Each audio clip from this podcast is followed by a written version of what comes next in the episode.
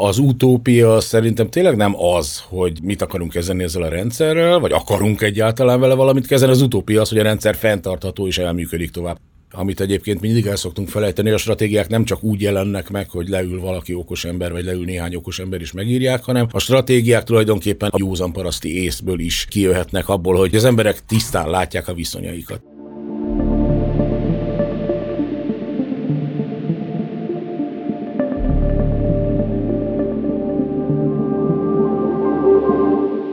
Sziasztok, ez itt a Mi a Tendő 14. alkalma. A mai alkalommal Konok Pétert hívtuk meg, hogy beszélgessünk Eric Wright Hogyan legyünk antikapitalisták a 21. században című könyvéről, ami a báziskönyvek sorozatban jelent meg az Open Books-nál 2022-ben. Nagyon szépen köszönjük Péter, hogy el tudtál jönni. Igazán nincs mi, sziasztok! Hello, Szilárd! Hello, sziasztok!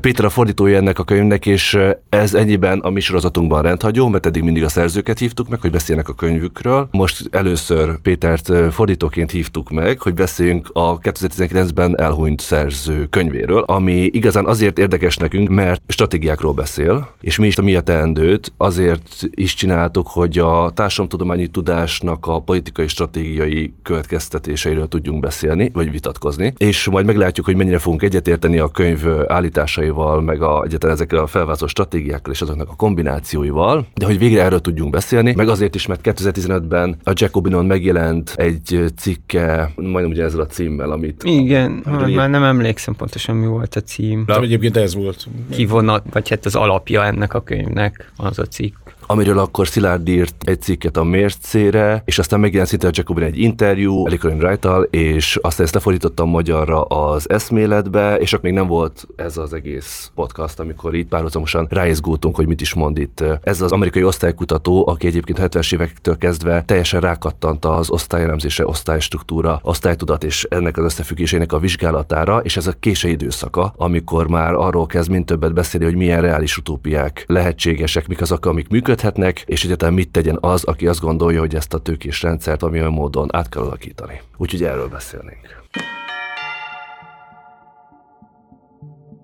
Kérdezzétek meg az információtól, hogy mi a teendő.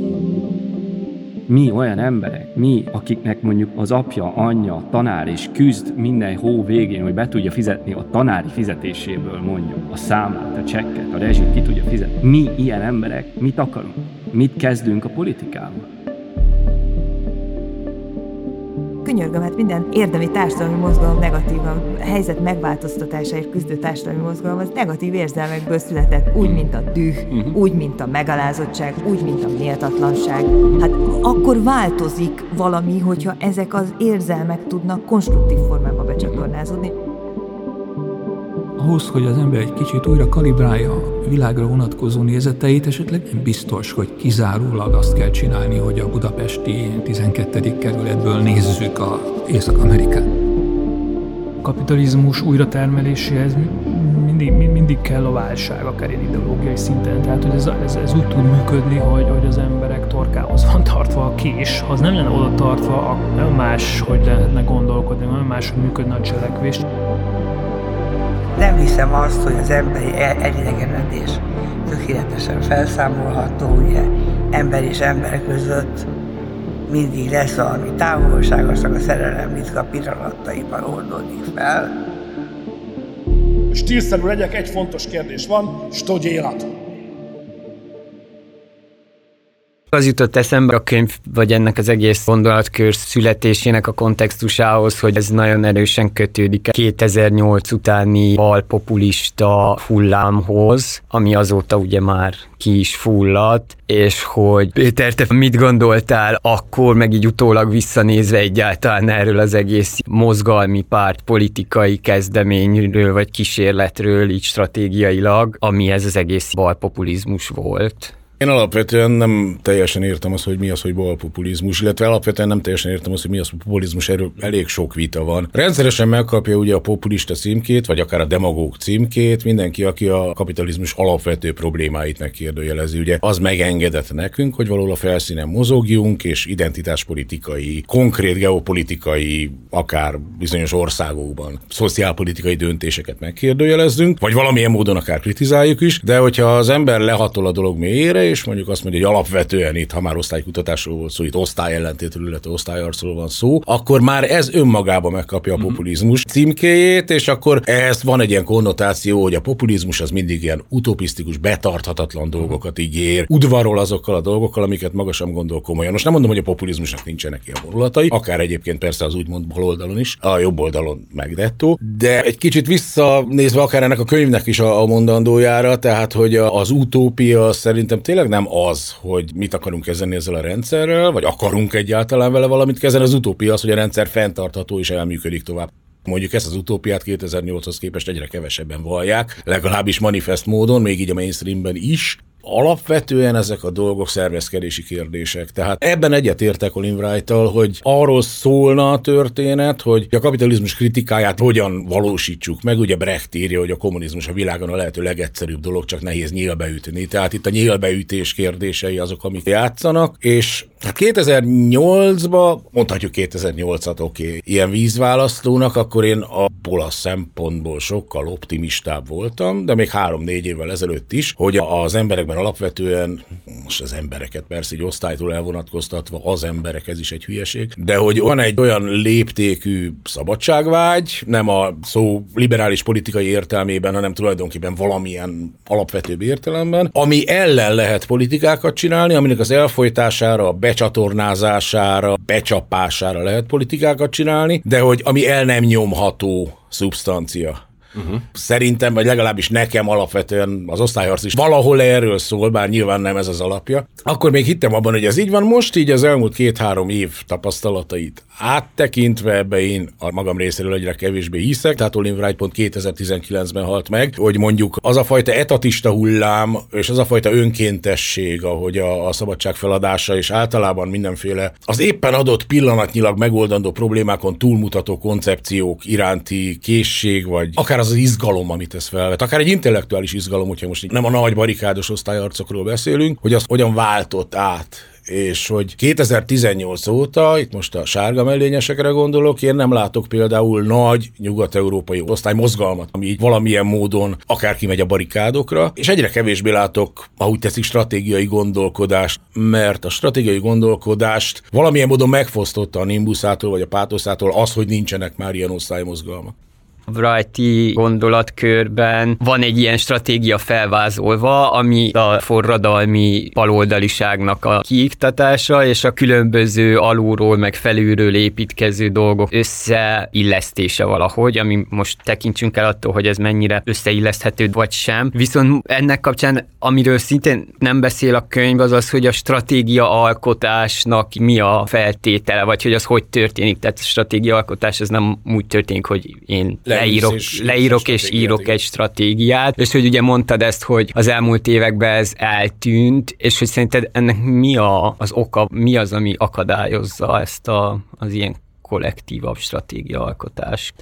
Hát, ha erre ugye válaszolni tudnék, akkor nekiülnék, és megírnám stratégiának, hogy mi lehet a stratégiák eltűnésének az oka. Nagyon régen, már a 70-es évek óta divatos, tulajdonképpen már előbből is az a koncepció, hogy eltűntek az osztályok, feloldódtak. Én ebben nem hiszek. Hogy visszautaljak az előbb a 2018-ra, ott volt a sárga mellényesek lázadása, felkelése, forradalmi hullám, kárminek is nevezhetjük. Abban láttam stratégiát is. Érdemes megnézni egyébként a Budapesti Nemzetközi Dokumentumfilmfesztiválon most lesz január 23-án és 24-én vetítik a Boom Boom című filmet, amit egy Lauri Lassal nevű fiatal rendező rendezett erről a, történetről, és egy piszok érdekes film. Pont azt mutatja meg, amit egyébként mindig el szoktunk felejteni, a stratégiák nem csak úgy jelen jelennek meg, hogy leül valaki okos ember, vagy leül néhány okos ember is megírják, hanem a stratégiák tulajdonképpen, amit Magyarországon valami oknál fog úgy szoktak hívni, hogy józan paraszti észből is kijöhetnek abból, hogy az emberek tisztán látják a viszonyaikat. És talán ez a kulcskérdés, hogy az emberek tisztán látják a viszonyaikat, egy szinten. Ugye ezek nagyon egyszerű szintek. A, az úgynevezett populizmus, meg a valódi populizmus is ezzel operál, hogy marha egyszerű jelszavakat adjunk. Tehát a problémákra rávilágítunk, és hát rosszul jelöljük, vagy tévesen jelöljük, vagy direkt eltérítve jelöljük ki azt a problémáknak ki az oka. Én szerintem mondjuk a populizmusnak ez a hülyék szocializmusa, ahogy August Bébel annak idején mondta, ami egyébként sokkal dúsabb, mint először gondolnánk, mert ugye a szocializmus is benne van, tehát egy ilyen szubstitutív történet elterelni az egészet. Ami hiányzik, vagy ami úgy érzem, hogy most hiányzik, és azért nincs, ha úgy tetszik, stratégiai gondolkodás, mert ez az alap, mint a sikeresen átfordult volna. Eleve az uralkodó ideológia számos olyan dolgot épített be, amik látszólag radikális baloldali követelések, vagy legalábbis radikális társadalom átalakító követelések. Gondolok itt tényleg a genderre, gondolok az antirasszizmusra, ami tényleg egy ilyen alap volt, tulajdonképpen az már így 45 óta elég erőteljes, és viszonylag új, mert azért sokat beszéltek róla már a 70-es évektől fölfelé, de viszonylag új központi ideológiaként jelent meg az ökológia, illetve hát a környezetvédelem.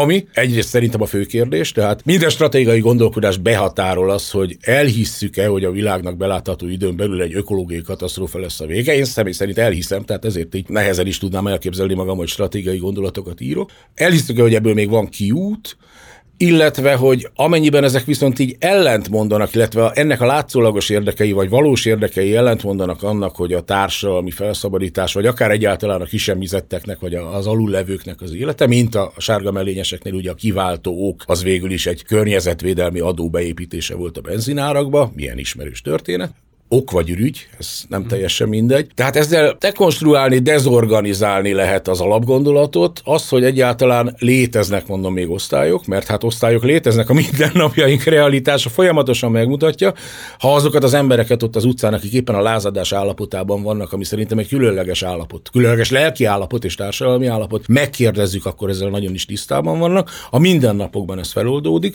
és amikor sikerül valamilyen módon felülírni egy központi, például egy központi félelemmel, erre a Covid tökéletes volt. Erre tulajdonképpen az ökológiai katasztrófától való félelem, ami a Covidot megelőzte, ugye volt egy erről szóló évünk, Greta Thunberggel szimbolizálva, el tudjuk adni olyan félelemként, ami, ami nem a kapitalizmuson kívül mutató megoldásokat keres, hanem azt mondja, hogy csak ez az egyetlen probléma, ez egy össztársadalmi méretben, és én úgy látom, ez most működik, feloldja, valóban feloldja nem az osztályok létét természetesen, de az osztályok szubjektív létét. Uh-huh. Tehát nem az osztályt, mint szociológiai kategóriát, hanem az osztályt, mint osztálytudati kategóriát.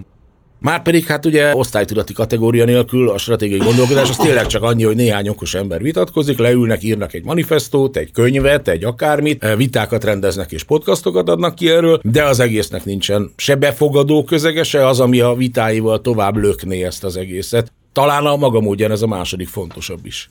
Hmm.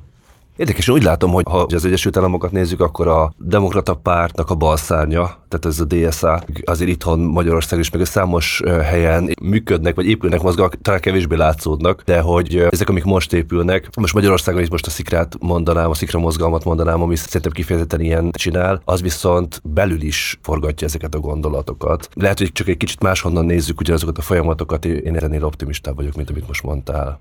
Hogyha azt nézzük, hogy mi van, akkor igen, én is látok ilyeneket. Ha a kifutását nézzük, én abban vagyok alapvetően pessimista. Tehát az továbbra is megvannak, ha úgy tetszik egy tehetetlenségi nyomatékként, tehát azért, mert egyszerűen igény van a baloldali mhm. politikára, most így a baloldalit azt idézőjel nélkül értem, az idézőjelesre még nagyobb igény van egyébként, de ezt most felejtsük el. Másrészt pedig ezek a, a legtöbb, amit ismerek, én számos csoport tagja voltam, nem pártok ilyen, mindenféle mm. analista, meg kommunista csoportok, ki már életem során, amik mindannyian nagyon okos csoportok voltak, és nagyon kellemesek és baromi izgalmas társadalmi kísérleteket végeztünk ágyban és konyhában, de felzabálták magukat. Felzabálták magukat ugye a csoportbezártság, a szektásság remek módszereivel egyébként. Most ennek ilyen értelemben az ellenkezőjét látom, és nem vagyok benne biztos, hogy ez sokkal jobb, bár itt persze politikai pártokról, vagy kezdeménycsoportokról, vagy ilyen mozgalmakról beszélünk elsődlegesen, hogy itt meg mintha túl nagy lenne a nyitás. Amit egyébként Olin Wright határozottan pártól, tehát ő ebbe az irányba ment el. Túl nagy lenne a nyitás abba az irányba, hogy a, a forradalmiságot, vagy a radikalizmust, azt hogyan változtat, hogyan domestikálhatjuk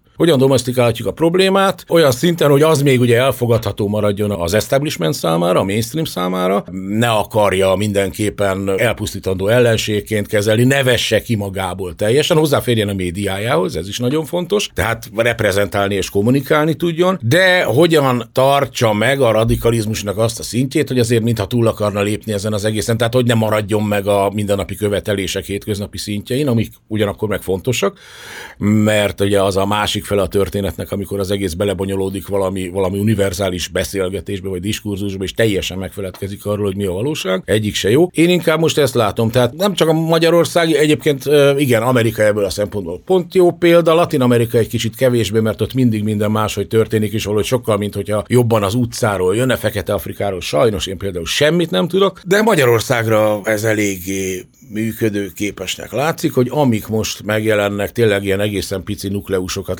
leszámítva, kvázi forradalmi vagy kapitalizmuson talán túlmutató igényekkel, ezt mindannyian megpróbálják becsomagolni. Tehát igen, mintha repedésekbe sarjadna, ez megint Oliver Wright egyik ilyen kedvenc metaforája, hogy a kapitalizmus a repedéseiből kis sarjadó mozgalmak, mozgások és jelenségek, de mint hogyha az elejétől fogva a kapitalizmus meghaladását, a kapitalizmus meghaladásának az eladására, árusítására vagy kiárusítására fordítanék. Nem úgy értem, hogy most ebből pénzt akarnak, hanem hogy hogy lesz ez eladható a széles tömegek számára. Egy kicsit ez megint a populizmusba kapcsolódik be, hogy most azért mondunk olyat, mert amit mondunk, mert érthetőek akarunk lenni, vagy azért mondunk olyat, amit mondunk, mert úgy akarjuk, hogy ez a saját létünket fenntartó és legitimizáló vízhangot keltsen ebben a tömegben. Én azt hiszem, hogy, hogy ez abból a szempontból tévút, hogy a kapitalista eszközök felhasználása nem, mint a régi NDK viccben, hogy amikor a munkás mindig hazalopja a cuccait a gyárból, nagy gyerekkocsi gyárba dolgozik, és rakja, összerakja, akárhogy rakom össze, mindenképpen harckocsi jön ki belőle. Tehát ez a, a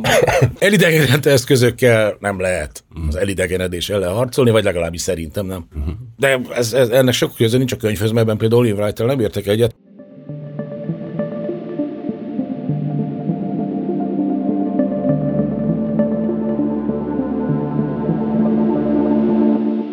Az elmúlt évtizedekben abba az időszakban, amit neoliberalizmusnak hívunk, és ami alapvetően széttöri a társadalmat standard fordista termelési módhoz képest, ahol ez az osztályszubjektum széttöredezi az ilyen hétköznapi feltétele az, hogy emberek találkoznak, egy helyen dolgoznak, egy integrált termelési processzusban vesznek részt, és együtt ebédelnek. Ez, ez, a, ez például fontos. Ezek a dolgok, ahogy megváltoznak, ugye az ellenállási formák is megváltoznak, és azt érzem, hogy még az, ami kollektív ellenállásnak tűnik, vagy még az, amikor együtt állunk ki valamiért, vagy valami ellen, még akkor is, mint hogyha a Jacques Krumpli a Marxnál a Louis Bonaparte Brumer 11 hogy mintha egyénekként állnánk, a Wright-nál ez az egész ilyen cselekvő kérdése az így abban az összefüggésrendszerbe tevődik fel, hogy identitások, meg értékek, meg érdekek, meg az egyének, de mint hogyha pont a szervezeti szempont esnek ki, és hogy ez szerinted azért van, mert ebben a társadalomban, amiben élünk, nincs is más mód, tehát hogy ebbe az individualizált keretbe kell maradni,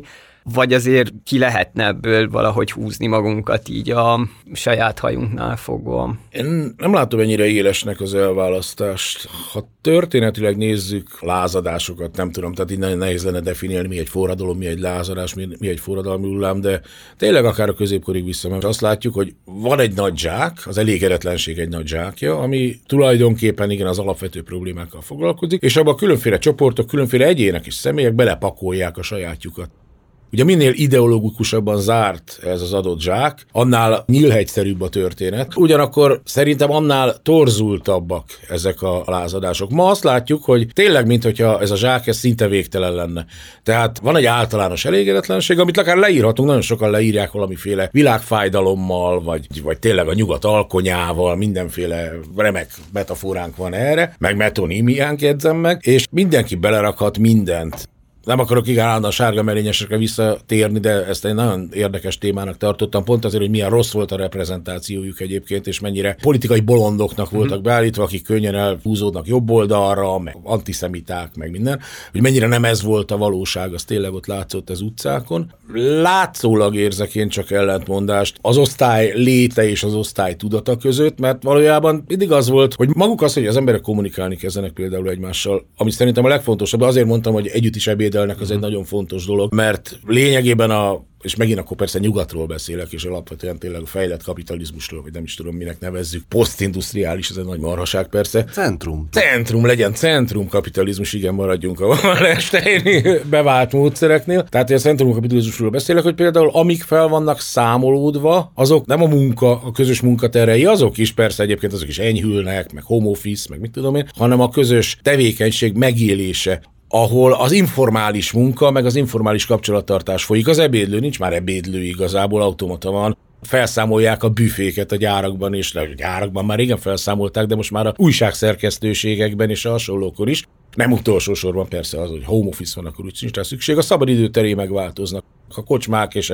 ez ugye a régi nyivákolás, hát ezt milliószor elmondta mindenki, hogy egy kocsmában már mindenki a tévét nézi, mert vagy meccs van rajta, vagy bármi, mert túl föl van hangosítva, a az útonban már ugye 40, mit tudom én hányba írta az úton. Mindegy, már akkor ugye az a valódi amerikai kocsma haláláról ír egyébként nagyon szépeket, és pont ezt hozza fel, de a lázadás tere, tehát amikor van egy csapás, egy ilyen tényleg a mennyiség átcsap minőségbe, és az emberek az utcán vannak, szóba állnak egymással, feloldódnak olyan határok, amiknek a mentén mindenfélét dobáltak mindenféle zsákokba, és azért csak kikristályosodik, és tényleg kikristályosodik szerintem nagyon gyorsan valami én igazából ilyen lázadási hullámban, most leszámítva ilyen spektakuláris játszadozásokat, mint ilyen berlini május elsőjék, meg hasonlók, a taxis blokkád idején voltam benne eléggé, úgy, hát ilyen napokig jártuk az utcát, és mindenkivel szóbáltunk, és hihetetlen volt az a látványa, hogy a klasszikus, bevett, megszokott, sőt már természetesnek tűnő, mint a bőrünk ellentétek, a lakótelepi fehér proli és a lakótelep alján lakó cigány, a teherautósofőr és a tanár, amit ezek hogy oldódtak, hogy váltak idézőjelessé az elején. Az idézőjelessé úgy értem, hogy az első egy-két napban volt egy ilyen felületre ráébredés, ami megszűnt egyébként a maga ősi önigazolását, amiben még benne volt az, hogy na hát hozunk teát, és akkor a cigánynak is adunk ha már lehoztuk a teát, és akkor megveregetjük a saját vállunkat, hogy milyen rendesek vagyunk, és olyan két nap után, másfél nap után ez már természetessé vált. Nagyon gyorsan vált természetessé. Vagy egy klasszikus példa, pár éve olvastam egy tanulmányt, hogy a romániai zsírvölgyi bányászok járása idején, ugye milyen fosztogatások voltak, ugye proletarian shopping, a mozgalmi terminus erre, megfelelő városokban, és ott olvastam, egy kicsit értetlen volt még az egyébként ilyen anarchistoid beállítottságú tanulmány szerző is, hogy román fiatalok ki kifosztottak, betörtek kirakatot, és kifosztottak egy ilyen, hát ilyen mit, videókat, meg hasonlókat árusító, ugye ez, ez akkor ott a fogyasztás csúcsa volt, boltot, és nem elvitték, hanem halomba rakták ott a, dolgokat, és felgyújtották őket. És amikor így kérdezték őket a rendőrségen már jó néhány pofon után, hogy miért, miért, hülyék vagytok, akkor azt mondták, hogy akkor úgy éreztük, hogy erre már nem lesz többé szükség. Lényegében azt fogalmazták, hogy ki a fene fog, ha győztünk, ha győzött a lázadás, videómagnókon nézni mindenféle színes képeket. Pillanatok alatt változott meg, amit aztán ők visszatekintve nagyon sajnáltak, hogy nem vitték haza, változott meg az, amit társadalmi tudatnak vagy osztálytudatnak nevezhetünk, és éppen ezért így én nem érzem annyira problematikusnak azt, hogy elválik ez egymástól. Uh-huh. Mert a szeparáció az eltűnhet. Én úgy gondolom, hogy a modern kapitalizmus, vagy a mai kapitalizmus, én posztmodernnek annyira nem szeretem nevezni, mert ebben az esetben nem látom a jelzőnek az értelmét. Talán a legnagyobb energiákat abba kell, hogy ölje, és abba is öli, hogy ezeket elfedje, lehetetlenné tegye ezt az egymásra találást. Mm-hmm. Tulajdonképpen a kommunikációt. Ami ott van ugyanakkor a résekben. Visszatérve a Wrighti terminológiára, ott van a résekben. Nem a kommunikációról beszél, hanem a szerveződésről, meg, a, meg tulajdonképpen a mindennapi praxisokról, arról, hogy ezek hogyan működnek, hogyan fonódnak egybe, és hogyan erodálják a kapitalizmust. Én azt hiszem, hogy alapvetően az van a résekben, az idő réseiben és a tér réseiben egyaránt, hogy egymással szóba álljunk, nem is kellenek olyan nagyon-nagyon direkt közös célok hozzá. Ha szóba álltunk, ahhoz persze kell valami, kell egy kontextus, mert szóba állunk, amúgy is persze beszélünk, de én most a valódi kommunikációról beszélek, vagy a, a kritikai, vagy társadalmi, forradalmi kommunikációról, akkor ez valahogy önmagában szüli meg a saját agendáját, tényleg a napi rendet, a programot, a, ami aztán nem egy nyílhegyé válik, mert nyílhegyé politikai szervezetek válnak, és a politikai szervezetek szerintem önmagukat zabálják fel politikai szervezettségükben, hanem valóban egy kritika élményé, hogy nem lesz szükség már a képmagnóra, hogyha elértük a osztály nélküli társadalmat.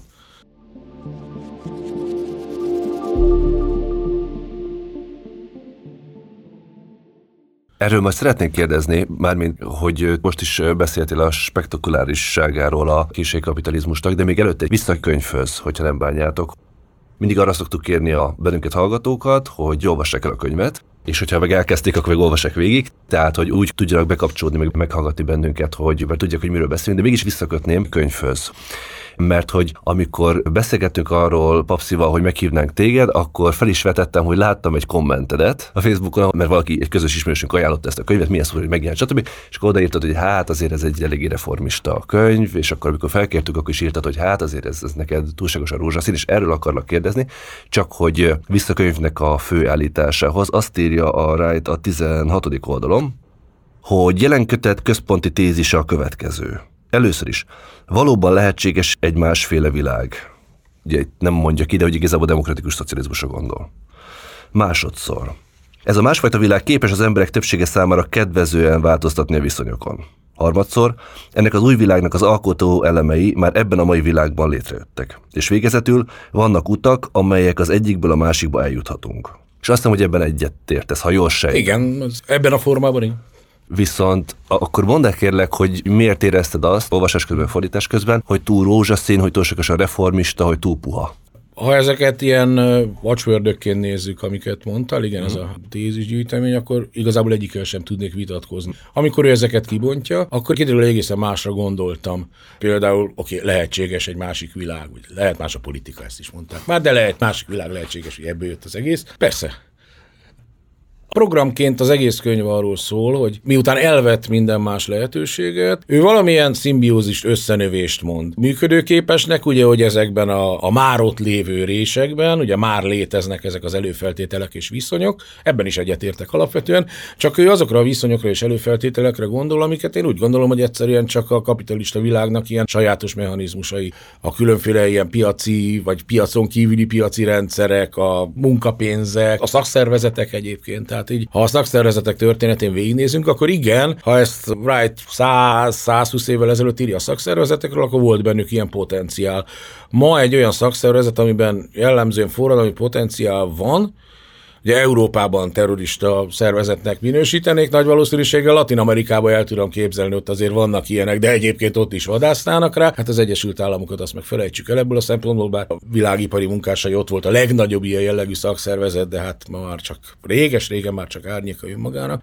Az az általa elképzelt lehetséges világ, ami mellett többen az egész könyvben érvel, és ami nagyon szimpatikus. Az tulajdonképpen egy ilyen félpiaci, szociális piaci, önszerveződő, alulról szerveződő, szerveződő, föderalista, de azért valamennyire az államot is felhasználó állami szubvenciókkal, állami segítséggel, elég jelentősen ilyen a skandináv szociáldemokráciából átvett elképzelések alapján. Kifejlődő hibrid, ami aztán rátelepszik, összenő, valahogy oké, szimbiózusról beszéltünk, összenő a kapitalizmussal, és mivel Olin Wright tényleg úgy gondolja, hogy ez a maga módján versenyképesebb, már most nem a kapitalista verseny értelmében, hanem a humán verseny értelmében, tehát az emberi létfeltételek javításának az értelmében versenyképesebb, ezért lassanként fölszívja a kapitalizmust, és valamikor majd a történeti jövőben átnő egyfajta szociális vagy szocialista világba, amit ő egyébként a maga szíve szerint annyira nem szeretne definiálni, de hát ugye rögtön a legelején írja, hogy ő ha tehette volna, akkor azt a címet adja ennek a könyvnek, hogy hogyan legyünk szocialisták, de hát mivel a szocializmusnak negatív konnotációja van, ezért inkább úgy gondolt, hogy az antikapitalizmussal több embert fog elérni.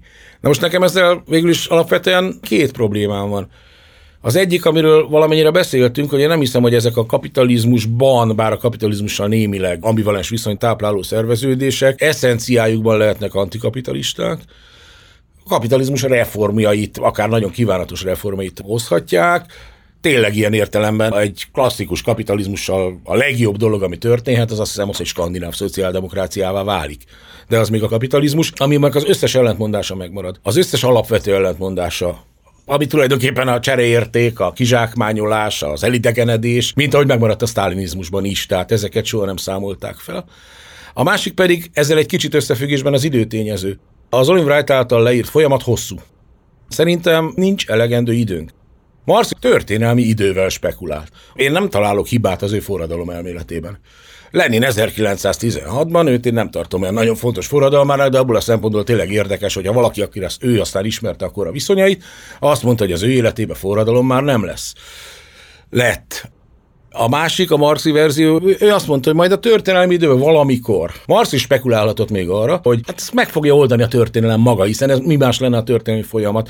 Úgy gondolom, hogy nincs történetileg 100 évünk, 200 évünk, 500 évünk, azok a módszerek, azok az átnövések akár működhetnének is, amiről az Olin Wright ír, hiszen azért semmilyen társadalmi rendszer ugye nem örökkévaló, és mindig így történtek a dolgok, szépen áthatják egymást, és a feudalizmussal többször példálózik, és aztán előbb-utóbb megint csak hégeli módon a mennyiség átcsap minőségbe, ismerjük a forradalom klasszikus definícióit, forradalommal vagy akár fejlődéssel átnő egy minőségileg más történetbe. A minőségileg más történet, amit az írott történelem során látunk, azért annyira nem minőségileg más, mint a változásra lenne szükség ahhoz, hogy a kapitalizmus eszenciájában leváltható legyen. Mert ezzel ugye nem csak a kapitalizmus váltanánk le, hanem az egész történelmünket, az egész osztálytársadalmat, az egész termelést. Ilyen értelemben tényleg ameddig vissza tudunk tekinteni nagyjából ez volt, ahogy szintén azt fogalmaz, hogy a véget érne az emberiség előtörténete, és elkezdődne a valódi történelem. Ez szerintem már nem fér bele ezekkel a módszerekkel elviselhetőbbé tehetjük, és ebben nekem nagyon szimpatikus, amiket ír az Olin Wright, elviselhetőbbé tehetjük. Talán el is nyújthatjuk egy kicsit a kifakuló időt, ami még így ebből a történetből megaratott. Én azt hiszem viszont a kapitalizmusnak túlzottan nagy erőtartalékai vannak arra, hogy még ezt is blokkolja, integrálja, integrálva blokkolja, ugye itt a spektakularitásnak szintén fontos szerepe van, meg egyébként a politikának általában, és a, a populizmusnak is. Én nagyon szeretném elhinni azt, hogy van úgy időnk, hogy egy csapásra a kapitalizmus hirtelen visszavesz. Csak hát a természetéből fakadóan nem azért, mert rossz emberek nem tud ilyet csinálni, és egy kicsit nekem mindig, ahogy olvastam, a Robert Owen jutott eszembe, mint példa, ugye aki annak idején a 19. században úttörő módon azt mondta, hogy hát ugye a munkások lényegében emberi lények, mi lenne, hogyha normális kaját kapnának, egy kicsit rövidebb lenne a munkaidő, a szállásuk sem lenne olyan vészes, és ezt én biztosítanám, mert belefér, a gyerekeik eljáratnának óvodába, ahol egy kicsit kitanítanánk őket. Totálisan logikus és józan kapitalista megfontolások. Simán belefér a kapitalizmus fejlődésébe, hiszen a, megint a centrista kapitalizmusban, bár most ezt elkezdik visszavenni, de alapvetően már tartottunk itt hogy ez ilyen közhely legyen, hogy mondjuk az is a munkásnak jár azért az emberhez méltó lakás, az emberhez méltó élelmezés, ez egy szórakozás, ez meg az. Eljutottunk idáig, most visszafordultunk. Ovent a versenytársai beszámíthatatlanak minősítették, összeállva tönkretették a cégeit, mert prosperáltak a kapitalizmus akkori dinamikája még nem volt, ha úgy tetszik, érett ezekre a akkor radikálisnak tűnő reformokra, ma meg már azt mondjuk, hogy közhelyes dolgokra. Ezekre a reformokra, amiket az Olin Wright javasol, nagyon úgy tűnik, hogy szintén nem az. Ő hozza a példákat. Nagyon szimpatikus a például, amikor fölveti ezt a elég sok helyen terjedő történetet, hogy mit tudom én, egy adott település lakosai a büdzsé egy bizonyos részéről szavazhassanak, oda projekteket mhm. adhassanak be, és aztán megvalósíthassák, hogy mi legyen. És nézem, hogy ez megvalósul mondjuk akár Budapesten, vagy ahogy ilyen sajt rajta az egér fogóban módon odarakják, hogy nesze itt van. Proli talált ki, hogy akkor most itt, nem tudom, Miska kancsószobor legyen, vagy, vagy tényleg rakjunk, rakjunk három nyugszéket, hogy mindent ki lehet így herélni, beemelni a narratívába, és így kisajátítani a narratívát, vagy hát egyszerűen opponálni. Ahogy Óvent opponálták, hogy felzabálja a realitás, és a realitást pedig nem az egyéni szándékok határozzák meg, hanem a tőke dinamikája már pedig az kapitalista marad. Azt hallom ebből, amit mondasz, hogy nem lehetséges és szerintem, hogyha itt ülne Eric Rain Wright, és spekulálunk, hogy itt ülne, akkor lehet, hogy azt mondja, hogy igen, igen, így van Péter, persze, de én egy olyan könyvet akartam írni, ahol eleve feltételezem, hogy sikerül, és mi más úton sikerülhetne, mint így, ahogy én írom. Ebben viszont teljesen egyetértünk. Tehát, hogy, hogy nem ez a legjobb út, vagy a király út, csak nem tudunk jobbat. Ebben teljesen egyetértek. Ez ennek a könyvnek, meg az ilyen könyveknek a fontossága, és ez most látszólag ugye a köldök nézés, hogy hát akkor most mit csináljunk más, tehát leülünk, aztán élesítjük a kritika fegyvereit, amiket soha nem fogunk használni, mert úgyis izé elolvadnak a, a felrobbanó nap fényében. Nem, tényleg nem így gondolom, mivel, Aha. hogy mondjam, oké, ez az, amit elmondtam, Aha. tehát ez a nagyjából nincs kiút, akasszuk föl magunkat, az igen, az akasszuk föl magunkat nincs benne, mert ugyanakkor ez emberileg, tudományosan, itt sehogy nem elfogadható koncepció. Tehát ezt látom valósnak, de ugyanakkor, ahogy tetszik, nem hiszem el. Aha. És ha nem hiszem el, akkor valamit csinálni kell, és azt nem tudom, az Olin Wright hogy volt vele, szerintem simán hitt ezekben a dolgokban, amit én abszolút meg tudok érteni, mert ezek rokon szemves dolgok, amiket ő állít. De hát ugye más csinálni tényleg, mint emberi létező nem lehet, hát különben valóban marad a egyéni vagy kollektív öngyilkosság, ami viszont a kapitalizmus, tehát az ember uh-huh. csak nem csinál úgy, mint az ellenség, tehát ilyen értelemben. Nem, e, ez, ez szerintem ez a könyv például azért fontos, hogy vitatkozzunk róla, a Aha. kommunikáció meg legyen. És aztán van kommunikáció, ki tudja, mondom, Lenin azt mondta, hogy az ő életében még nem lesz forradalom, három hónappal a forradalom kitörése előtt.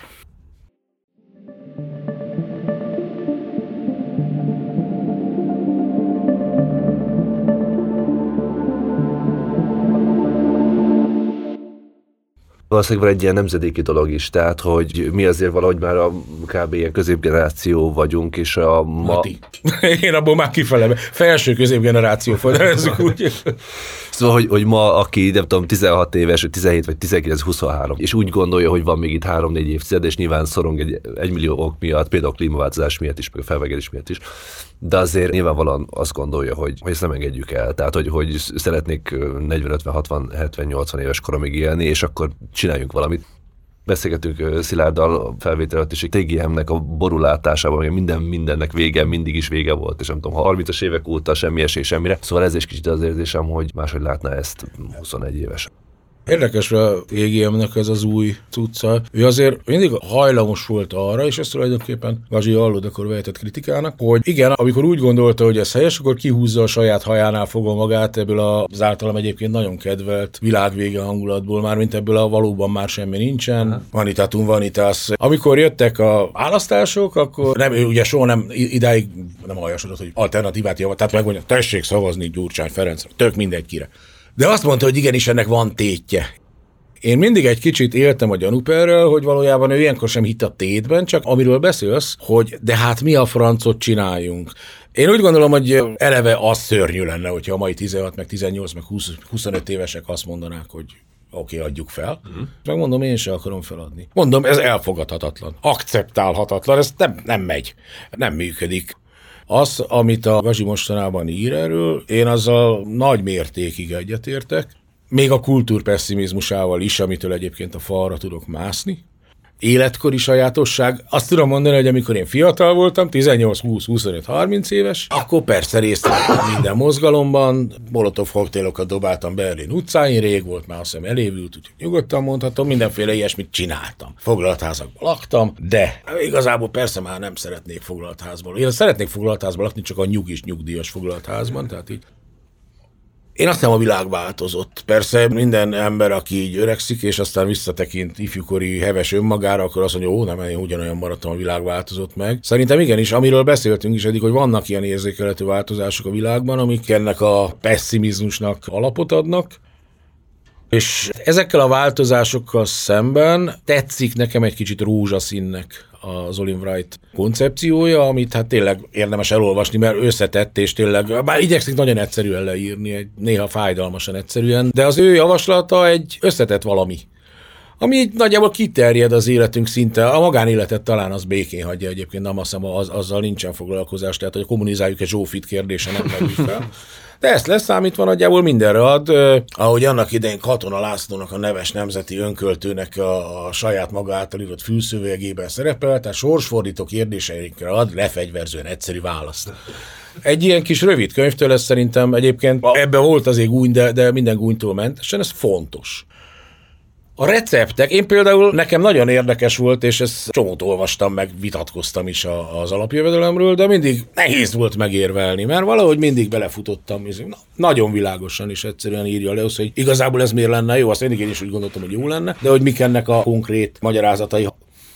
Hát vannak legó kockák, amiket ő szerintem nagyon szépen kimunkál, és ezek a legó kockák többé-kevésbé illenek egymáshoz, csak valahogy nem az az építmény jön ki már megint belőle, tehát a harckocsi, vagy legalábbis én nem így képzelem a rendet, hanem ez van a képen. Akárhogy rakosgatom őket, és egy-két kocka meg van, ami így pebe, a Pebét Bulgáriában gyártották, és ugye az Lego volt, csak nem vették meg a jogokat, és pontosan ugyanaz a méretezés, ugyanaz a közé, csak hát más volt az anyag, meg a sorjázás. Nem lehetett összerakni a Legóval. A terv az lett volna, hogy össze lehet rakni. Időnként egy-egy ilyen Pebe darab is belekerül szerintem ebbe a történetbe. Nem utolsó sorban egyébként szerintem rettenetesen moralizáló, amikor ezekkel az értékekkel és alapértékekkel és hasonlókkal foglalkozik. Ezek ilyen tisztán nem léteznek, szerintem. Vagy nem feltétlenül ezek következnek Vagy igen. belőle, mert hogy pont ezt beszéltük is Márkkal, hogy igen, nekem is ez volt az egyik ilyen első, hogy a kapitalizmussal a kizsákmányolás, elidegenedés is ezek a problémák, és nem az, hogy amúgy én morálisan hmm. úgy érzem, hogy egyenlőnek lenni amúgy jobb dolog, mint egyenlőtlennek. Ebből a szempontból az is érdekes, ez az időhorizont, amit mondasz, hogy az én gondolkodásomban az van, mint ilyen hétköznapi motiváció, hogy itt a Földön élő 8 milliárd ember jelentős részének még mindig nincs emberhez méltó élet, víz, meg normális táplálék. Meg... állathoz méltó élete sincs. Hát igen, valójában igen. Élete. És hogy onnan nézve meg azt gondolom, hogy kapitalista kereteken kívül, de a termelés növekedésre még szükség van, mert hogy nem úgy működik, hogy nem tudom, elmegyek Etiópiába, egy faluba, és akkor ilyen alapjövedelmem alapon odaadok neki valakinek minden hónapban, itt tudom én, 100 dollár, mert mit csinál vele? Tehát kell annak egy materiális infrastruktúra, kórházak, adott esetben kórházakban gépek, iskolákba asztalok, és egy csomó ilyen dolog, amit jobb lesz, tehát többet kéne termelni továbbra is. Viszont van az a másik oldala, hogy igen, valószínűleg ennek akkor van értelme, hogyha abban a tudatban élünk, hogy amúgy emberi civilizáció még lehetséges. 2000 év múlva is lehetséges adott esetben, és mondjuk nem 300 év, vagy még annál is rövidebb a, a határideje. Na, és hogy pont ezek a kockák az, ami összerakhatom, de hogy ez a dilemma, mint stratégiai dilemma nem jön nem kapunk választ azoktól, hogy vegyes polányiánus gazdaságot építünk, és tudom, még ezek a dolgok hiányozni fognak. Végül is, amit az Oliver Wright javas, és itt látok egyébként én is pebekóc, vagy itt is látok egy pebekockát, hogy valamilyen módon a, a javak, az emberi életminőséget biztosító javak bővített újratermelésére van szükség. Amit nehéz lenne egyébként megkérdőjelezni, de ő adottnak veszi alapvetően azokat a javakat, amikből kiindulunk én nem tudom, szerintem itt lenne szükség annak a megítélésére, hogy mik azok a javak, nem ilyen értelem, hogy élelmiszer, víz, ruházkodás, hanem hogy általában véve, amik a kapitalizmus kontextusában értelmezhetőek csak, és mégis úgy gondoljuk, hogy annyira hozzátartoznak a létünkre, nem is gondolkodunk róla hogy amikor a termelés újratermelésről beszélünk, úgy gondolom, hogy 8 milliárd embert el kéne tartani ennek a bolygónak, hogyha egy más észszerűség vezetni. És a más észszerűség valószínűleg más termeléshez vezetne most így hirtelen feltételezek egy olyan igazán emberi társadalmat, a nagy része, aminek itt van, az, mint a román fiatalok a, a képmagnóval, hogy nem biztos, hogy szükség lesz rá, mert szükség van erre a technikára itt, hogy ilyen beszélgetéseket folytassunk, és reményeink szerint esetleg ezzel tegyünk is valamit, legalábbis magunknak azt mondhassuk, hogy megtesszük. Igazából arra akarok kiukadni, hogy amikor ő leírja azt már, mint az Olin Wright, hogy hogyan lehetne menedzselni másként folyamatokat. A termelést, alapvetően a termelést és az elosztást. Akkor a termelés és az elosztás létébe ragad bele. Tehát más módozatokat javasol, de alapvetően mégiscsak arról van szó, hogy a termelés valahol elszeparálódik az elosztástól, hogy a két dolog két külön világ tulajdonképpen, aminek az érintkezése a kapitalizmusban nagyon vacak, kellemetlen, ezt leírja, és ezen javítani kéne ezen az érintkezésen. Én úgy gondolom, hogy az anarchia, vagy a nem Stalin értelem, meg nem is Lenin értelem, vagy kommunizmus, nevezzük akárminek, a szocializmusnak is nevezhetjük, ugye van ennek mozgalom történeti előzménye a 19. század végén a két, a kommunizmus meg a szocializmus nem igen vált még egymástól jelentésben el hogy abban ezek a fajta szeparációk, ezek az elválasztások semmisé válnak, mert valójában az értelmük csak egy osztálytársadalomban van, illetve hát egy termelésen és kizsákmányoláson alapuló társadalomban. És erre mondtam én, hogy rózsaszín ilyen értelemben, vagy hogy reformista, hogy a meglévő Lego kockákkal operál, és így az ideológia pebe kockáit akarja belerakni, mert hiába ö, nyilatkozza ki ő sokszor, hogy nem ideologizál, és az nem ideológia, de hogy nem, ez is ideológia, meg az is, amit én mondok meg amit mindannyian mondunk a maga módján. És ott kezd nekem zötyögni, vagy ha úgy tetszik rózsaszínnál lenni, hogy oké, okay, szervezzük meg máshogy a piacot. Tényleg tök jó, amiket javasol arra. Sokkal szívesebben élnék abban a világban, amit ő leír, meg szorítsuk ki az ökotópiából, a tóból szorítsuk ki a, a ragadozó szitakötő lárvákat, mi nem ragadozó, nem tudom mi csodák, házkarákok. Ez mind nem, ez, ez, ez, mind, ez mind szimpatikus nem az a gond, hogy kevés, hanem hogy szerintem nem megy le a gyökerei a dolgoknak. Nem, nem ragadja meg a, a gyökér, hát ugye az a radikó, a, tehát nem radikális ebben az értelemben, nem úgy, hogy nem dobál molotov koktélt, hanem a tó felszínén evickél, mint egy molnárka.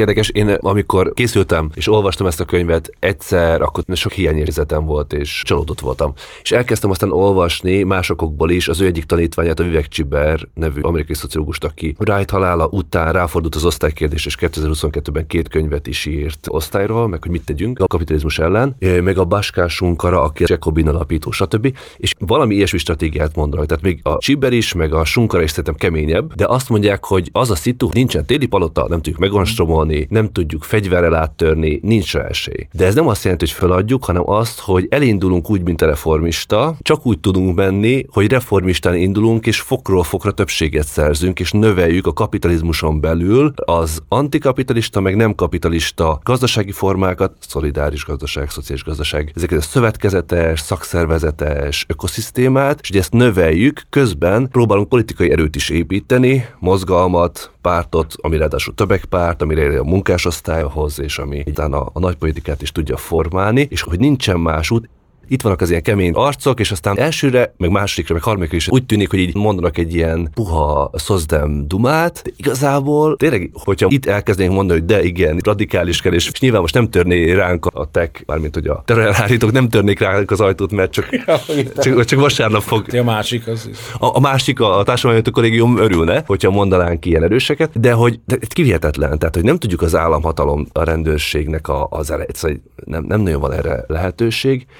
Tehát azt akarom mindezzel mondani, hogy én hajlamos voltam azt gondolni, hogy biztos a rájt öregségre elpuhult, meg nem tudom én, beteg lett, meg, meg a cselekvő képességről nem nagyon tudta összeszedni, írja is, hogy nem tudta azt már megvitattatni. Szóval hogy ott, ott nyilván nehéz helyzetben volt, és nem tudta igazán végig gondolni, hogy na akkor ez a cselekvő, és ezt kell csinálni, de a többiek se. Tehát az ilyen 50-es, 60-as, tényleg ezen pörgők se.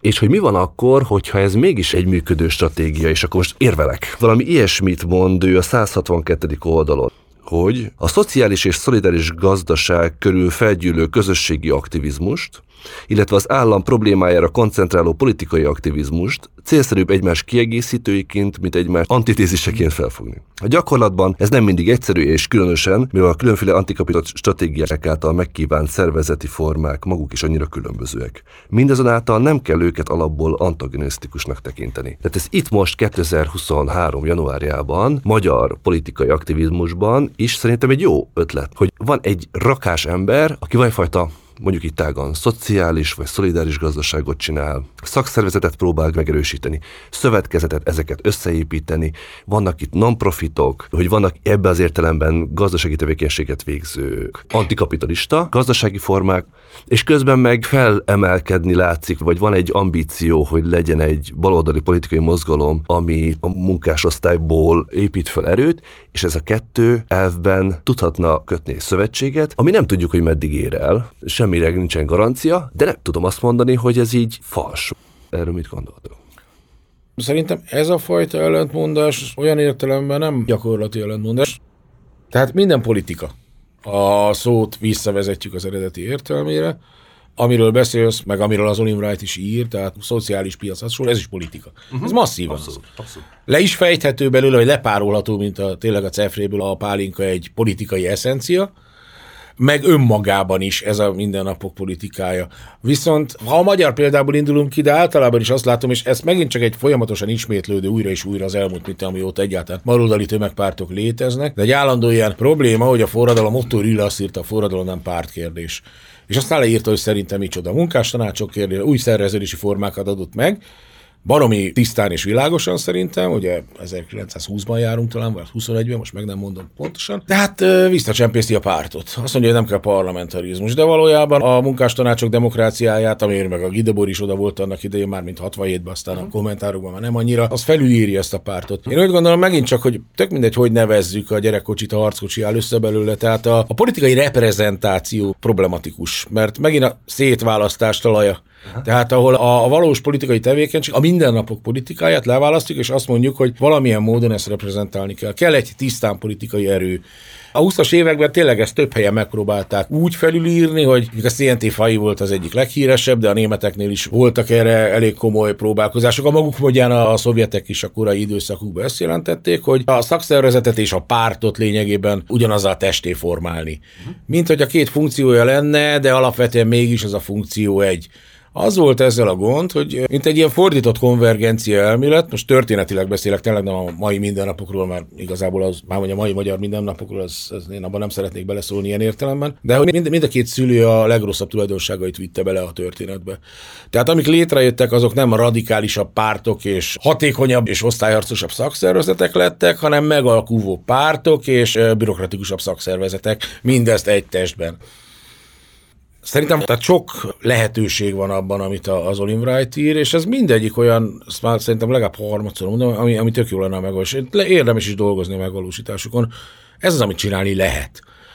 Azért vagyok kénytelen ezt mondani, mert ugyan rengeteg kritikám és minden izé forradalmi elvárásom mert nem tudom megmondani azt, hogy na de mit kéne, hogyha nem ezt. Mert igen, én is úgy gondolom, hogy nincs már ilyen értelemben téli palota, mert a fejünkbe hordjuk mindannyian a téli palotát, a telefonunkba hordjuk a téli palotát, a génjeinkbe hordjuk a téli palotát, a fejünkben élő téli palotát baromi nehéz megrohamozni egyébként. És ha megrohamozunk, akkor sem biztos, hogy sikerülni fog, és ráadásul akkor is ez egy magányos esemény, és aztán persze írhatunk belőle deklarációt. De azért érdemes, és én is mondom mindenkinek, próbálják meg elolvasni ezt a könyvet, tényleg tök egyszerű, direkt úgy írta. Kicsit túl sokszor hangsúlyozza egyébként, hogy ez egy kicsit ilyen for dummies, socialism for dummies kötet. De hogy praktikus javaslatom nekem nincs, mert tényleg úgy gondolom, hogy az osztálytársadalom meghallódása az túlmutat a praktikumon, hiszen a praktikumról és a történelemről és a szerveződésről és mindenről vallott elképzeléseink is ugyanúgy a téli palota részei, amit az elménkben hordunk egy-egy szoba. Ez meg igazából ez a könyv is, meg hát számos ilyen, ad általános útmutatókat. 68 után nagyon sok ilyen cucc jelent meg egyébként, amik ilyen teljesen gyakorlati útmutatókat adtak arról, hogy mi lesz a forradalom után. Vagy hogyan lehet forradalom úgy, hogy eleve elképzeljük, prefiguráljuk azt, hogy mi lesz után. És akkor vannak ilyen, mit 27 rajz arról, hogy hogyan lehet egy templomot átalakítani bicikli javító műhelyé. Meg baromi szimpatikus cuccok, és ilyen nagyon kidolgozottak, és akkor ott minden figura helyén van, mint egy képregényben. Ez egy lehetőség. Én ezeket mindig rámulva néztem, hogy de jó lenne ilyesmin gondolkodni. Az Olin Wright elgondolkodik rajta, és szerintem tényleg érdemes vele gondolkodni, de nekem mindig ott marad a hiányérzet, hogy mondom, nem, nem, nem elég. Nem elég, mert nem húz ki minket a szarból. És igen, a saját hajunknál fogva sem. Meg azért mindannyian elvárjuk, hogy megragadjanak minket a hajunknál, és azért valaki lehetőleg legyen szíves kihúzni minket, én tökre örülnék, bár most éppen rövid a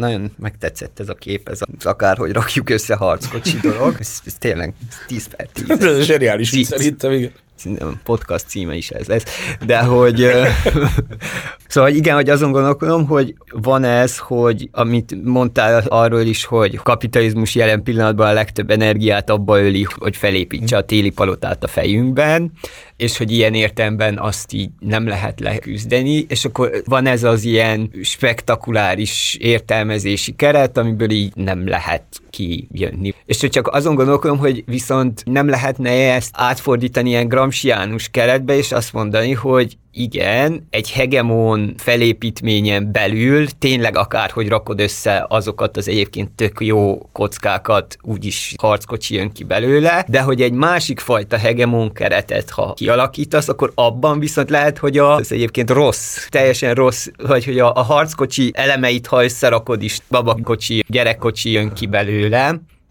ezen gondolkodtam. Nem egy kérdés, vagy úgy megfogalmazom, hogy nem, nem lehet így. lehet fölvinni hangot, nem igen, és akkor igen. nem tudom, én mondjuk ebben nem hiszek. Tehát itt, de itt benne van az a különbség is, hogy az Olin Wright bevallottan szocialista, vagy szociáldemokrata, vagy nem tudom, én bevallottan analista vagyok. Nem hiszek abban, hogy bármiféle hegemónia elvezethet bármiféle jó. Tehát úgy gondolom, a hegemónia, vagy az uralom, a, a hatalom, olyan, az mindegy, hogy milyen kezekben van tulajdonképpen mindegy. Valamelyik nap pont azon rögtünk, hogy így a feleségem így nagyon kiröhögött, mert így nem tudom már minek az apropáján elkezdtem filozni, hogy ha én totális hatalmat kapnék, akkor mit csinálnék. És ilyen elmondtam a magam hülyeségeit, betiltanám a vadászatot. Minden maras, mindegy. Teljesen minden, nem is kell részletezni, nem az ott a lényeg, és elkezdett röhögni. Nem érzed magad a rohadt abszurdnak? Mondom, ez csak egy gondolatkísérlet, hát csak így eljátszottam a gondolattal, na hát ott a téli palota, ott éppen tüzelt rám, amikor eljátszott a totális hatalom gondolataival. Igen, tehát egy gramsiánus szempontból persze ez tökre így van. Hiszen végül is egyfajta hegemonia meghatározza ezt az egész konstrukciót. Ha azt lecseréljük egy másikra, most nagyon leegyszerűsítve, akkor az más lesz. Ez végül is az államszocializmusnak vagy a bolsevizmusnak is a kiinduló pontja. Benne volt, ez már Kautskyba benne volt egyébként a tudatbevitel, amit hát Marx valószínűleg nagyon rühelt volna, de lehet, hogy ez csak azért, mert gondolom, hogy elképzelem a saját Marxomat. Amit egyébként Len- Lenin is Kautskitól lopott, tehát hogy meg kell változtatnunk a versenypályát, akkor minden megváltozik, szerintem ez nem így van. Szerintem is Marx nagyon De, hogy nem szerette volna a gondolat. spektákulumos adásból, hogy röhögne rajtatok. Most kicsit én is, hogy Marx röhögne rajtam emiatt, de abszolút egyetértek ezzel. Csak hogy volt egy adásunk is Viktorral egy fél évvel ezelőtt, és hogy valahogy összebékíti, vagy az ő fejében összebékül azáltal, hogy ez már nem az a kapitalizmus, ami a Marx korában lévő kapitalizmus volt, hanem hogy itt megfordult a dolog, és hogy ez elsődlegesen kulturális, és csak utána materiális, vagy A feje ember. tetejéről a talpára Marx. É, ö, Vagy visszaéget. Na, szóval, hogy csak emiatt merült ez fel bennem ez a gondolat, de igen. De hát a kis Viktornál is végül is ő praktikusan oda jut, hogy valamiféle politikai hatalom megragadására van szükség, ha ezt így nem feltétlenül mondja is ki. Most így végighallgattam a múltkor, amikor a spektákulumról konkrétan, tehát a könyörű volt a, a vita, és így én tényleg azt éreztem benne mindig, most nem a kis Viktorról szól az egész történet, már nem is rá akarom ezt kiegyezni, hogy alapvetően ez a fajta gondolkodás logikus végkifejletében mindenképpen oda vezet, hogy valaki ragadja meg azt a hatalmat, és használja végre tisztességes és megfelelő módon. És ezzel szerintem egy a probléma, már újra és újra visszatérve ez, hogy a hatalmat nem lehet tisztességes és megfelelő módon használni, mert a tisztességesség és a megfelelőség, az, hogy miben állnak, azt is az a hatalom fogja kialakítani, amelyik aztán az önmaga szemében és az önmagában zárt univerzumában tisztességesen és megfelelően működik. Ugye ritka az olyan hatalom, amelyiknek önkritikája van, sőt, speciál a bolsevikoknak aztán minden volt, csak önkritikájuk, nem pedig állandó önkritikát kellett gyakorolni. Sok önkritika, az, aki sokat gyónanak, sok bűne van. Nagyanyám mondta mindig, aki sose jó. Mert meg volt győződve róla természetesen, neki aztán nincsenek bűne. Fú, három kérdésem is van. Két kérdésem, meg egy állításom. Szerintem én úgy emlékszem, hogy, hogy a Viktor nem akar, vagy a kis Viktor nem mondja ezt a, vagy legalábbis a kívülbelülben biztos, hogy nem mondja ezt a, hogy ragadjuk meg a hatalma dolgot, éppen az ellen érvel. Nem, nem azt mondom, hogy mondja, én ezt éreztem, ezt a tendenciát. Ja. Tehát oda vezet a gondolatmenet szerintem, hogyha nem viszi végig, az egy dolog, nem, én sem hallottam soha tőle, hogy ezt mondaná. Meg nem is akarom gyanúsítani, hogy ő titokban ezt akarja. Azt mondom, hogy logikusan, amit mond, Aha. szerintem az oda vezet. Aha. Egyébként a spektákulumos adásban is, tehát ő azért ilyen szempontból, és ez számomra szimpatikus, hogy ez a, a mozgalomépítés, azt ott Igen, is igen. említettem most a mércén, ugye megjelent Igen, egy ilyen igen. 2022 értékelője egy pár nap ezelőtt, és annak a végkifutása is Hm. ez, és onnan egy lépés a hatalom, vagy az, Azt el, az ellenhatalom, az 2022 a megdermedésével ez a címe. Na, szóval két kérdés, összefügg a kettő. Az egyik az, hogy te anarchistaként hogyan viszonyulsz ahhoz, hogy igazából be vagy suvasztva ebbe az escaping, menekülés. Én kilépésnek fordítottam, de legyen menekülés stratégiába. Az egyik, a másik pedig vissza a spektakulumos partizánadáshoz, ahol az volt az érzésem, meg érzésünk, szerintem sokaknak, még biztos nektek is, hogy nem tudtátok eléggé elmondani, amit akartatok. Ti se, meg igazából a három panelben, az első két panelben van, a legtöbben szerintem nem tudták igazán elmondani, amit akartak volna. Szóval, mint hogy benne, benned is ragadt volna még ott mondás, hogy akkor hogyan lehet ezeket az elválasztottságokat, vagy hogy is mondjam, Szeparáció, szétválasztás. szétválasztásokat mégiscsak meghaladni és újra egyesíteni. Akkor rögtön zárja és már leadtam a fordítást, amikor én is azon fül, kezdtem el fülőzni, az escapinget jobb lett volna inkább eh, nem menekülésnek fordítani, de ez tök lényegtelen, aztán aztán akkor menekülés maradt ezek szerint most már nem, is tudom, nem, nem, nem feltétlenül szerencsésebb, de hát ez így van a fordítás, akkor utána jut az embernek, mint mit kellett volna, mint a frappás visszavágások. Hogy élem meg? Hát, mint hogy mindannyian. Tehát így én nem hiszem, hogy én jobban vagy kevésbé lennék beletagozódva, mint ha nem tudom, vasesztergályos, balettáncos, kőfaragó, akármi lennék. Az egésznek az alapja az az ellentmondás, már úgy értem az osztálytársamnak, hogy nevesen a kapitalizmusnak is, hogy, hogy egyszerre kovácsoljuk a ketrecünk rácsát, és ugye Marx azt mondta, hogy mi vagyunk a, ugye a proletariát kapitalizmus írásolja, de egyben ők kovácsolják a ketrec rácsait is. Tehát bár azt nem mondom, hogy nekem soha nem okoz ilyen morális problémákat az, hogy miből tengetem a mindennapjaimat, meg mit gondolok a világról, de szerintem ez minden esetben így van. Tehát ezt az ellentmondást a rendszer keretei között feloldani valójában nagyon nem, a escaping ha úgy tetszik, meg lehetne, de az sem működik, mert nincsenek már lakatlan szigetet. Bár most nekem éppen 150, 150 millió dollárért kínált a Facebook január 1-én egy lakatlan szigetet megvételre, úgyhogy elvileg még vannak lakatlan szigetek. Wow. Egy kis gyűjtést kéne csak indítani, 150 millió dollárom hiányzik hozzá. De egy ilyen klasszikus példa a 60-as évek nagy fellendüléséből Argentinában egy nagy analista csoport, jó sokan voltak, úgy döntöttek, hogy összedobják a pénzüket, elmennek, vesznek valami területet benne az őserdő közepén, és akkor őt megalakítják a maguk is kommunáját, és egyrészt ugye megvették a területet, tehát így teljesen legális volt. Valóban sikerült egy elszaporálódniuk, másrészt elég sokan voltak hozzá, meg egyébként elég jó, elég sokat lehet a csoport történetről olvasni, eléggé normálisak voltak, hogy ne zabálja föl őket a kommuna alapításnak a szokása, se a messianizmus, se az, hogy összevesznek az olyan kimosogat és ki kivel kefél. Tehát így a legnagyobb problémákat kiterülték, prosperált. El is feledkeztek szinte a világról, úgy gondolták, hogy ők iszképeltek. Egészen addig, amíg ki nem tört a Falkland háború, és így a tisztáson, amit ők nem tudom, tábortűznek használtak, leszálltak helikopterek, és elvitték a hatköteleseket, mert ők megfeledkezhettek a világról, de a világ nem feledkezett meg róluk. Úgyhogy az iszképnek is megvannak a maga korlátai. Ez persze semmiben nem válaszol arra, amit kérdeztél, csak nem, nem tudom, ezen, ezen, ez mindannyiunk, szerintem állandó probléma. Tehát így, így mindenki problémája, és a másik kérdés az meg. Az meg a spektákulum. Ja, a spektákulum. hogy ugye Marci ezt tette fel a műsorban sokszor, hogy de akkor hogyan lehet, meg ki lehet lépni. Én még azon gondolkoztam, hogy az előbb mondtad, hogy a reálpolitika, vagy hogy az ilyen politikai színház, az, az maga az elválasztottság. Hm Mondok egy teljesen konkrétat. Nekem nagyon tetszett a Szikra mozgalomnak a Fizessenek a gazdagok kampánya. Kaszinók előtt, a végrehajtói intézmény előtt, stb. és így tovább.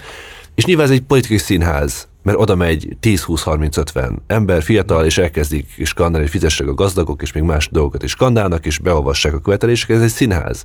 De azt gondolom, hogy itt a színház az egy felszabadító célnak van. Ö, nem ez a értek, én a színházat nem így értettem, hanem a ha. politikai színházat, a politikai masinériát én azt a képviseletre értettem. Tehát a képviselet, mint amikor lefoszlik róla a magánhatalmad, tulajdonképpen feladod a csoporthatalmadat is, és azt mondod, hogy kihelyezed ezt magadon kívül az megfelelő szakemberek kezébe, akik négy évente vagy akármikor így megveszik ezt a lehetőséget lehetőséget, hogy ezzel éljenek. Tehát ezt a fajta szeparációt értem politikai színház alatt. Én imádom a Living Theater-t, meg a mindenféle ilyen akcionista cuccokat, meg a 68-as mindenféle utcaszínházakat. Szerintem ez az agitációnak egy nagyon jó formája tud lenni. Ilyen értelemben egyébként tetszettek ezek kaszinos performance is. Én utoljára Opera Bál ellen csináltam performance, vagy vettem részt performance, az nagyon szórakoztató volt, ma meg jókat rövök, ha visszagondolok rajta, mert azóta mindenki elment mindenféle irányba is. Már ugye nincs meg a, a régi hév. De majd, majdnem együtt szervezted, úgy, úgy érted, hogy akikkel együtt szervezted. Igen, meg közül. együtt csináltuk Aha. végül. És hát ez ilyen izé volt, hogy egy rettentő repukkant Warburggal megértekszünk az operabál elé, rettentő szakadtan oda, ahol kiszállnak a celebritások, és behatoltunk az operabál területére magunkat ilyen fél celebritás, és imádta a sajtó egyébként, nagyon szórakoztató volt, és így felszólítottuk a jelenlévőket, hogy szíják ki a vérünket, mert hogy ugye ha megteszik a szimbolikusan, és nap mint nap, akkor itt van, fogják, és itt a csuklóm harapjad. Tehát így nem, nem ezt értem a politikai színház alatt, ez egyébként minden, ez karnevál, ha úgy tetszik. Most nem akarok ezt, most nem egy a hanvas értelmezésbe akarok lemenni, de hogy ez a, a forradalom az elnyomottak karneválja, a karnevál egy kicsit mindig forradalom ebben az értelemben, ugye megfordít, persze szerepreelesztés is, de, de ez egy másfajta szerepjáték, tehát ha úgy tetszik, a karnevál az, hogyha ilyen mint a sci vannak, meg ilyen fentezikben, hogy ahol így egészen közel ér egymáshoz a két univerzum, és ott vannak ilyen kis átjárók, amit tudom én, a egy, egyik, egyik világból a másikba, a múltból a jövőbe, stb. stb. stb. és akkor ott szoktak ugye Lovecraftnál szörnyetegek jönnek át rajta a Narniába, meg át lehet menni a szekrény hátsó feléből, hát kinek mi tetszik, hogy az ilyesmi fajta színház, ilyen fajta gesztionizmus, ez egy kicsit mindig ezek a határterületek, ahol valamennyire azért át lehet lépni, meg prefigurálni lehet. Egyébként ez a kommunákra is igaz, hogyha ha jól csinálják, mert nem menekülés, de túlélési lehetőség, vagy átélési lehetőség. Ez tulajdonképpen átvezet a spektákulumhoz. Tehát a, a spektákulum, a Dübori spektákulum meghatározás egyik legfontosabb pontja az, hogy a spektákulum kritikája maga is spektákulumá válik. De ennek tudatában, tehát ezt tudva és értve is fenntartja a Döbor is a spektákulum kritikáját. Ha más nem, akkor tesz még egy trippet, és a spektákulum kritikáját is megkritizálja, de hát ugye az is spektákulumá válik, ez mint amikor a végtelen tükörben nézzük egymást, vagy a, a tényleg a samponon, van egy nő, aki a sampon tartja a kezében, amin a samponon ismerjük. A spektáklum több egyébként annál, mint az, hogy a, a hatalom a téli palotát építi a fejünkbe. Én úgy gondolom, a spektáklum az alapvetően mégiscsak az, hogy az is, hogy mi építjük ezt a téli palotát, és erre az elmúlt, mit én tényleg mondjuk a, a Covid történet, az szerintem nagyon sok példát ad, de bármi egyébként, bármi olyan, amivel globálisan riogatnak minket, most teljesen független az, hogy van-e annak alapja, vagy sincs. A Covidnak volt alapja nyilvánvalóan, én nem nagyon találkoztam olyan, aki azt mondaná, hogy ne lett volna. Más kérdés, hogy erre lett volna alkalmas, de ugyanez igaz az atomháborúra, az a tipikus példa egyébként. Az atomháborúhoz, ahogy az antiszemitizmus az nem zsidók kellenek, hanem antiszemiták, az atomháborúhoz is kölcsönös elretentés kellett. Valójában atombombák nem is kellettek, csak a tudat, hogy van atombomba. A spektákulum az atombomba tudata a fejünkben. Az, hogy ezt a tudatot valóságnak gondoljuk, és innentől kezdve a tudat valóságá is jegecesedik, és onnantól kezdve valóságként lép fel velünk szemben, amiről ráadásul azt hiszük, hogy az érdekünkben is minket akar megvédeni. Most ez, tudom, ez ilyen nagyon, nagyon elszállt faszkalapságnak tűnik, de, de hát így ugye eleve, hogyha az ember Döborról próbál beszélni, vagy a spektákulumra, akkor kénytelen ezt a tolványjelet használni. És azt, hogy mondtad, hogy érdekes szerintem, hogy bennünk maradt egy csomó minden, ezt persze én is éreztem, de ez részben pont azért van, mert az a burzsóá formális nyelv, amit használunk, vagy osztálytársadalmi formális nyelv, mert ugye nem feltétlenül burzsá, de hogy kapitalista formális nyelv az, rengeteg mindennek a kifejtésére vagy kifejezésére tök alkalmatlan. Mert annyira integráns történet ez az egész, hogy képzeteink lennének, de nem tudjuk a képzeteinket megfogalmazni, innentől ez a képzeteinket átadni sem tudjuk, sőt, a magunk számára is ugye eltűnnek valahol a téli palota árnyékában, és ez egy nagyon erős fegyver. Már úgy értem, hogy a mellünknek szegezve, annélkül, hogy észre se vennénk, mert saját magunk is szegezzük, hogy hogy játszanak a jelentésekkel, Például, ha az, hogy anarista vagyok, azt is meg kell mindig magyaráznom, hogy valakinek azt mondom, hogy kommunista vagyok, akkor mindenki kiátkoz. Stálin elvtárs marsíroz, meg mit tudom én, szerintem nálam, aki antisztálinistában, az biztos nem liberális, tehát egy rühellem ezt az egészet. De hogy ez ugye a jelentésváltás. De a másik, ami sokkal szörnyűbb, a Brechtnek van egy olyan verse, hogy betiltott költők ott vannak pokol tornácán, és akkor találkozik a mindenféle betiltott költőkkel, meghalt, és akkor lát egy ilyen gomolygó tömeget, ilyen nyögések, és akkor persze azok azok a költők, akit el is felejtettek. Na most nekünk nincsenek meg a fogalmaink ahhoz, hogy beszéljünk ezekről a dolgokról. Mert nem ebben a konceptuális rendszerben, amiben mozgunk, ezek nem létezők. És kicsit, amit az Olin Wright ír, hogy a nem vanból a vanba van út, valahol ez ott van a tézis, ez a van út és az, az út elérhető. Igen. Ez például a nem levő koncepcióink valamilyen szintű verbalizálásával is szerintem támogatni kell, és akkor jönnek az ilyen hülyeség, hogy külsővé idegenné válás, vagy mit, akkor jön a tolvajnyelv, amikor az ember kénytelen erőszakot tenni a nyelven ronda alaposan megerőszakolja azért, hogy valamit mondjon már. És akkor az ember ott ül, és akkor ilyeneket mond, hogy külső idegenné válás, meg újraesajátítás, meg hasonló, szeparáció, és akkor ez mindegyikhez 20 lábjegyzet kell, és érzi, hogy nem tudja kimondani azt, amit akar. Bármilyen beszélgetésben egyébként, úgy feszít, feszít, feszít, rohadtul nem ezt akarom mondani, hát ennél sokkal többet gondolok, meg az egészen más, meg más lelki állapot, meg, és nem megy, mert nincs. Dadogunk. Hát egyelőre dadogunk.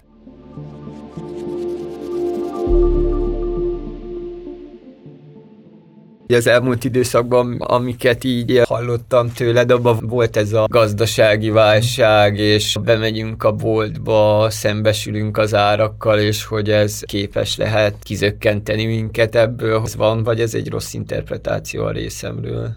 Az interpretáció teljesen rendben van, hogy van-e, azt nem tudom. Tehát én erre számítok, vagy egyrészt egy kicsit félek is tőle. Tehát így az ember azért beszari. És azért ahogy Magyarországon, de világszerte is, de maradjunk Magyarországnál. A politikai konstelláció kinéz, akkor itt elég nagy esélye van annak, hogy egy szociális robbanás tör ki, akkor az valóban azért ráül egy mi ánk, ráül valami még durvább történet, és egy szokásos mi az este a program, tehát így programolunk meg, mit tudom én, de ugye a hülyek szocializmusa működhet. Most nem feltétlenül az antiszemitizmusról beszélek, hanem működhet az ellenségképzés.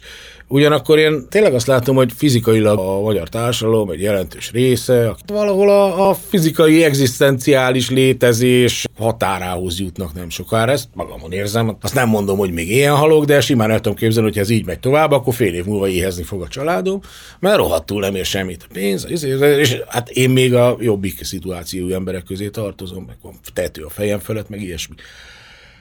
Szerintem kiüresedik az, hogy ennek milyen politikai megoldásai vannak, leszámítva azt igen, hogy az egészet becsatornázni egy fasiszta, nem tudom, akármiben, ilyen zavargásba. De pont ezért jött szerintem nekem most többször is előző a sárga mellényes történet, mert úgy eleve ugye a tapasztalataim is azok, hogy hiába mindegy, hogy milyen értelemben robban valahogy mégis a kommunikáció benne van, és akkor talán sokkal kevésbé hatnak ezek a befogások, mint ahogy addig modellezzük őket hatékonynak, amíg valójában nem történik semmi. Ez az egyik lehetőség. A másik lehetőség meg az, hogy én messze túl alábecsülöm egyébként azt, hogy milyen fizikai tűrőképessége van még itt a társadalomnak, és pusztán propagandával, meg szöveggel el lehet itt még egy darabig, jó darabig lébecolni, amiben egyébként én beleveszem az ellenzék működését csak úgy, mint a kormányét, tehát az, hogy politikai szelepeket biztosítanak. Én onnan középlentről, ahol vagyok, nagyjából a béka alatt, de nem annyira, hogy azért még távoli égboltnak lássam, én úgy gondolom, hogy ez így nem fog működni, és tényleg lesz valamilyen összeroppanás De az is igaz, hogy amikor ezt először kezdtem, mit tudom én, nyár közepén mondani, akkor azt mondtam, hogy hát legkésőbb novemberre, most itt ülünk január van, úgyhogy hát finoman szólva nem vagyok orákulum. Ezt elmondtam valami műsorban, és akkor rám vetette magát az egész mandineres pesti srácokos miskolc, hogy a konok vért akar. Akar a halál. Tehát így vért ők akarnak igazából, nem, nem akarok vért. Nagyon köszönjük Péter, hogy eljöttél. Én köszönöm a meghívást. Nagyon köszi, hogy dumáltunk erről a könyvről. Én nekem nagyon hullámzó volt a viszonyom. Nagyon nagy reményekkel vártam. Először olvastam, csalódtam, akkor olvastam egy kis csibert, meg sunkarát, akkor visszanyertem az életemet. Megint elolvastam, már jobb volt. Mára még egy kicsit olvastam, most már egészen jóban vagyok vele. Úgy éreztem, hogy nálatok is hasonló volt. Szóval, hogy azt ajánljuk, hogy olvassátok el. Hullámvas utazzatok. Hullámvas utazzatok. olvassátok végig. Néha rejtjelesek voltunk, vagy rejtjelezettek voltunk, hogy ki fog derülni jobban. Vagy ha már elolvastatok, akkor értettetek végig bennünket. Partizánnak a stúdiójában ülünk, támogassatok a Partizánt, a spektákulum részét, a spektákulum kritikájának a spektákulummal váló részét, mert hogy vannak szakemberek, akik segítenek nekünk, és akiknek a munkája lehetővé teszi, hogy mi működjünk, például Lőrinci Áron, aki a hangmérnökünk, hangtechnikusunk, és akinek a munkája benne van abban, hogy itt lehetünk, és nagyon köszönjük Puskár Krisztián szerkesztőknek a munkáját is, és Kili Zsannának a munkáját, aki oly szép vörös háttérrel fog téged is Péter megjeleníteni. Az lesz a nyitóképünk, egy mögötted nagy piros, vörös háttér, mi a teendő és a neved, és így fog kimenni mindez, ha igaz, akkor január 15-én, vagy valahogy így. És ha valamit nem tudtak meg a hallgatók, az, hogy mi a teendő. De azt sose tudják Ez egy visszatérő téma, vagy egy Milyen unalmas, visszatérő... abba lehetne hagyni a műsort, amit meg tudja. Azt sose tudják meg sajnos. Azt mindig csak ígérjük. A következő adásban kiderül. Igen, ez a, a megváltás az így.